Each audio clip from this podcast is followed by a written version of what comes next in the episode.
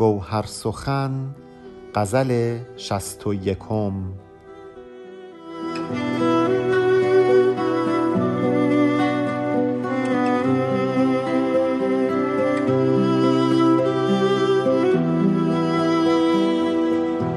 روی تو کس ندید و هزارت رقیب هست. در غنچه ای هنوز و صدت عندلیب هست. گر آمدم به کوی تو چندان غریب نیست. چون من در آن دیار هزاران غریب هست. در عشق خانقاه و خرابات فرق نیست. هر جا که هست پرتو روی حبیب هست. آنجا که کار صومعه را جلوه می دهند ناقوس دیر راهب و نام صلیب هست. عاشق که شد که یار به حالش نظر نکرد؟ ای خواجه درد نیست. وگرنه طبیب هست. فریاد حافظ این همه آخر به هرزه نیست. هم قصه ای غریب و حدیثی عجیب هست.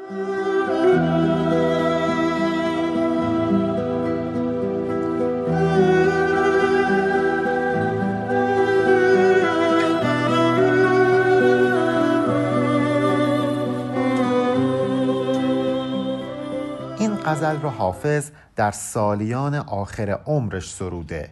وقتی که شاه شجاع دیگه در دنیا نبود فرزند شاه زین العابدین تازه به سلطنت رسیده بود هنوز قدرتش شکوفا نشده بود و در عین حال به شدت در حال رقابت با دشمنی به نام تیمور بود. می‌دونید که این تیمور بود که زین العابدین رو نهایتا شکست میده و این زین العابدین به سمت بغداد میره به دست شاه منصور اسیر میشه نابینا میشه. کلا این بند خدا سه سال بیشتر حکومت نکرد و این سه سال هم مدام با جنگ و خونریزی و فرار رو نمی‌دونم اینجور مسائل درگیر بود. بنابراین مثل یک قنچه ای که هیچ وقت شکوفا نشد نتونست اون سلطنتش رو به منصه ظهور برسونه. نتونست توانایی های خودش رو نشون بده.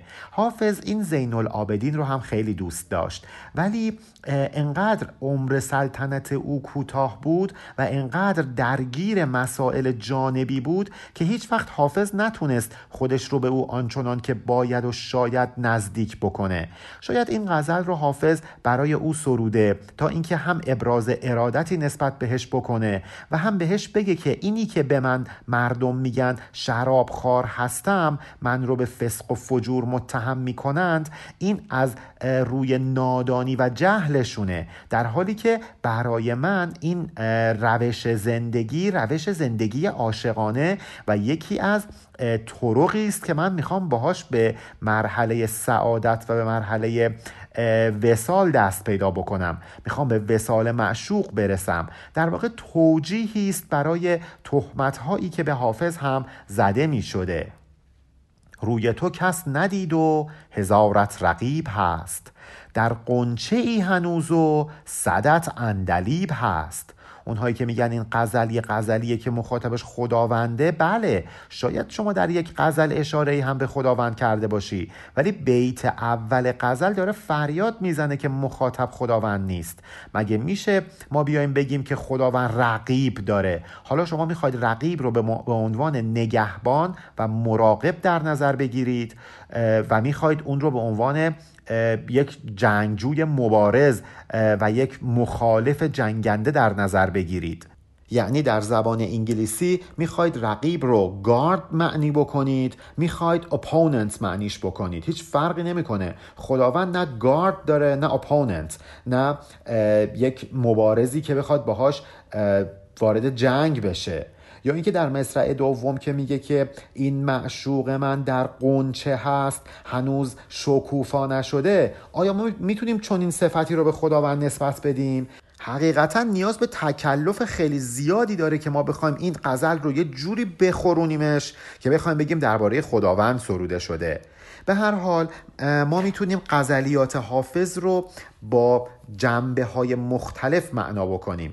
این غزل می‌تونه اینطور معنا بشه که ای زین العابدین ای کسی که تازه به سلطنت رسیدی ای کسی که هنوز کسی روی تو رو ندیده یعنی کسی هنوز ندیده که تو چطور می‌خواهی شاهی بکنی. تو یک شاه جوان و تازه به سلطنت رسیده هستی ولی در عین حال رقبای تو کم نیستند.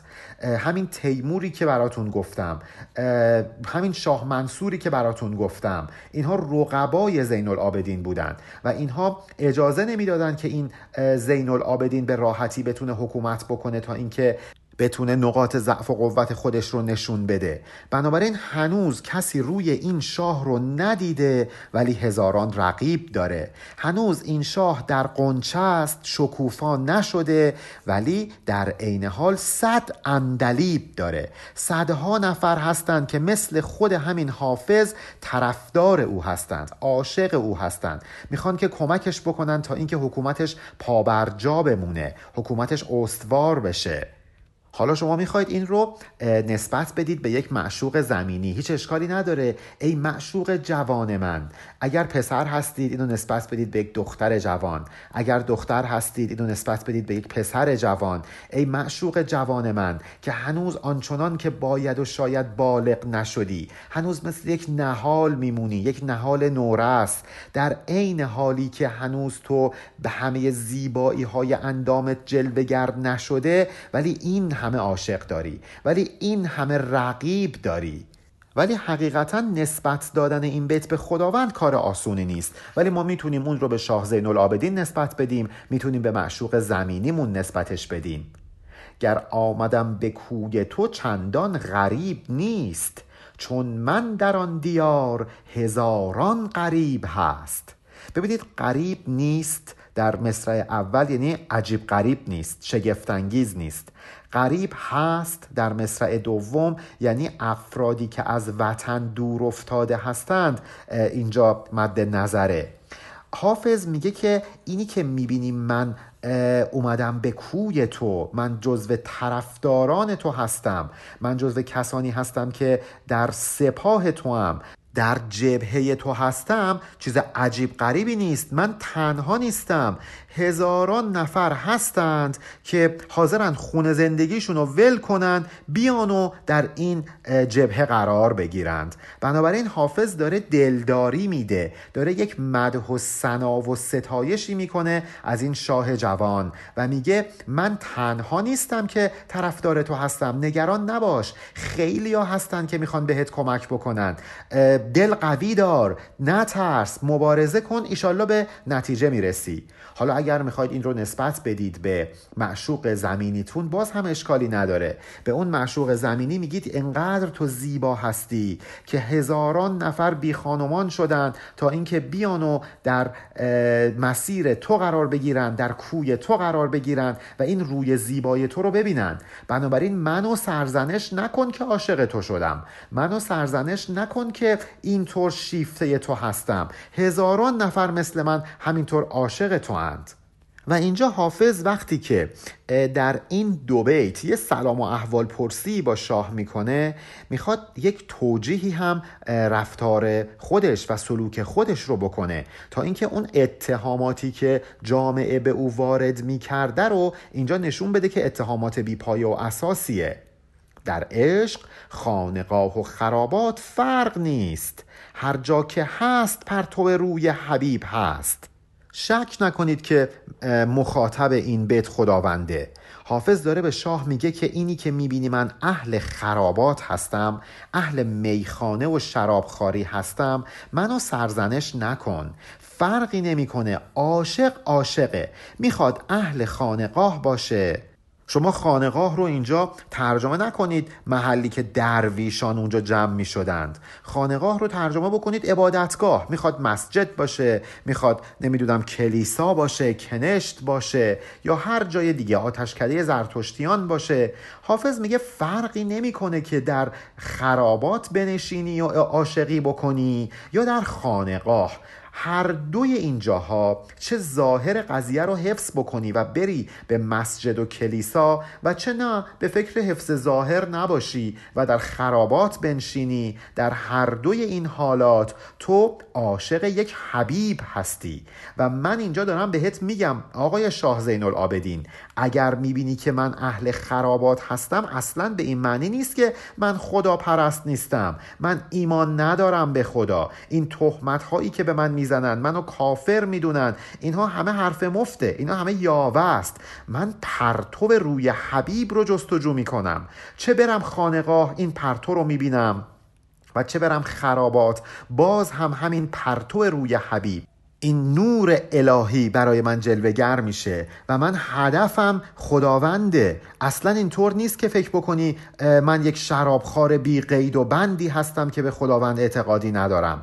و اینجا حافظ داره خودش رو برای شاه زین العابدین معرفی می‌کنه. شاید به این هم فکر می‌کرده که شاید یکی دو سال این شاه زین العابدین درگیر جنگ و گریز باشه. حالا من یه روزنه ای باز کرده باشم تا اینکه بعدا اگه خواستم مثل پدرش بهش نزدیک بشم یک راهی وجود داشته باشه.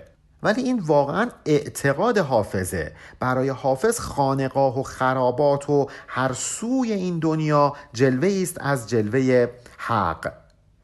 آنجا که کار صومعه را جلوه می‌دهند ناقوس دیر راهب و نام صلیب هست.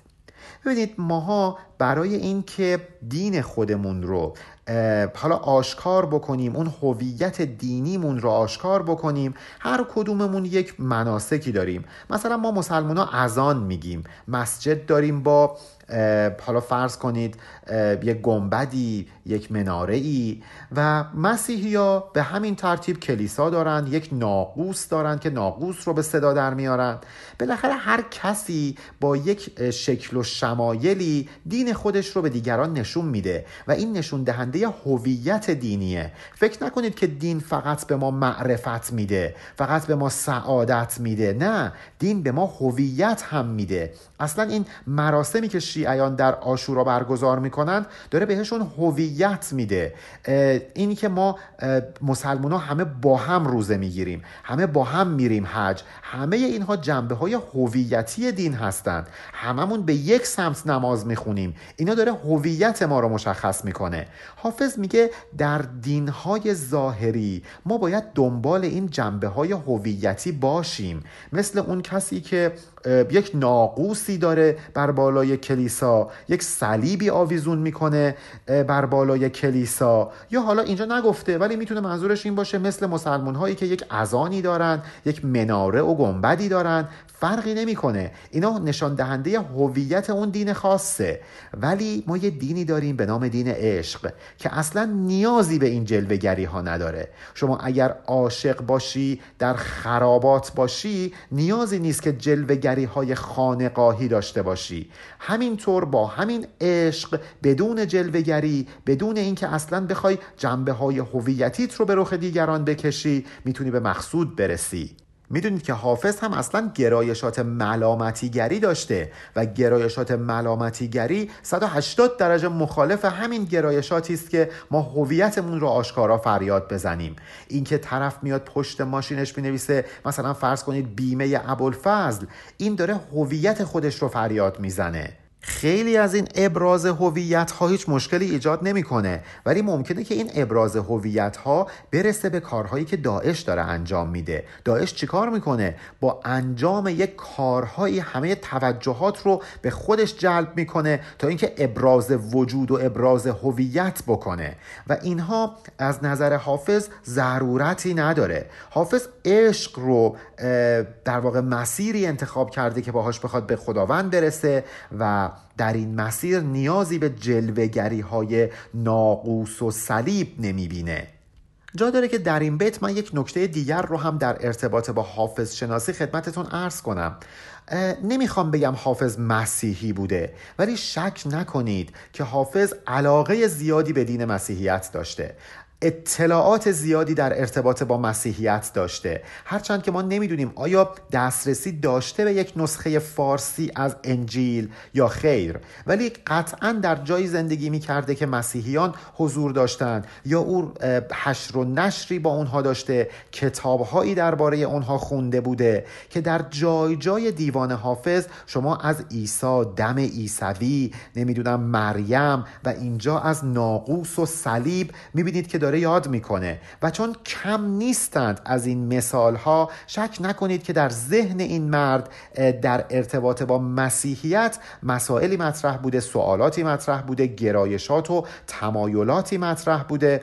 اصلا می‌دونید که در دیوان حافظ حتی یک جا ما نامی از رسول اکرم نداریم ولی بارها و بارها از عیسی مسیح یاد کرده. عاشق که شد که یار به حالش نظر نکرد؟ ای خاج درد نیست وگرنه طبیب هست. حافظ اینجا یک موضوعی رو مطرح می‌کنه. خیلی موضوع جالبی هم هست. از نظر حافظ اگر عشق یک عشق حقیقی باشه قطعا معشوق به این عاشق نظر خواهد کرد. اگر شما عشقتون از روی هوس باشه عشقتون حقیقی نباشه تمایلات زودگذر را با عشق اشتباه گرفته باشید. بله ممکنه به معشوقتون نرسید. ولی اون جایی که طرف عشقش حقیقی از عمق وجودش نشأت می‌گیره قطعا در اون معشوق هم اثر خواهد کرد. و این دیدگاه حافظه. حافظ میگه اگر تو واقعا درد عشق داشته باشی معشوق به عنوان طبیب میاد و دردت رو دوا می‌کنه. ولی تو فکر می‌کنی که درد داری داری تمارز می‌کنی. تمارز به انگلیسی میشه ملینجر. حافظ میگه اگه داری ملینجر می‌کنی مطمئن باش که طبیبی به سمت تو نخواهد اومد.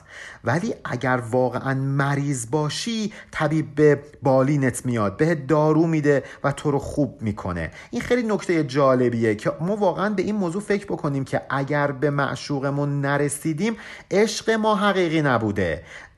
تلاشی که از اون عشق نشأت می‌گیره رو ما درست انجام ندادیم. نیروی محرکه ای که از اون عشق باید در وجود ما به حرکت وادار ما رو اون یک نیروی محرکه درستی نبوده و ما حرکت درستی انجام ندادیم. اگر انسان عاشق حقیقی باشه قطعا معشوق هم به او توجه خواهد کرد. البته می‌دونید که هوشنگ ابتهاج این بیت رو اینطور گفته که عاشق منم که یار به حالش نظر نکرد. ای خاج درد هست ولی کن طبیب نیست. یعنی در واقع برعکس این رو گفته. به هر حال منظور حافظ چیز دیگری است. فریاد حافظ این همه آخر به هرزه نیست. هم قصه ای قریب و حدیثی عجیب هست. حافظ میگه اگه می‌بینید من در سر تا سر زندگیم گفتم خدمتتون که این غزل رو در اواخر عمرش سروده. میگه اگه می‌بینید من در سر تا سر زندگیم این همه دارم فریاد می‌زنم این همه فریاد عاشقی سر میدم. فکر نکنید بی خود و بی جهت دارم این همه تاکید روی عشق می‌کنم. یه حرفی دارم برای گفتن. یه حرف عجیب غریبیه. یه سرگذشت عجیب غریبیه که دارم براتون بیانش می‌کنم. در جای جای دیوان من از این یاد کردم که باید عاشق باشید. علکی این حرفا رو نمی‌زنم. بدونید که تجربه پشت این بوده. قصه پشت این بوده و یک حرف حسابی یک حدیثی پشت این همه فریاد عاشقی هست. وزن این غزل زیبا هم بود مفعول و فاعلات مفاعیل و فاعلات. علی ارفانیان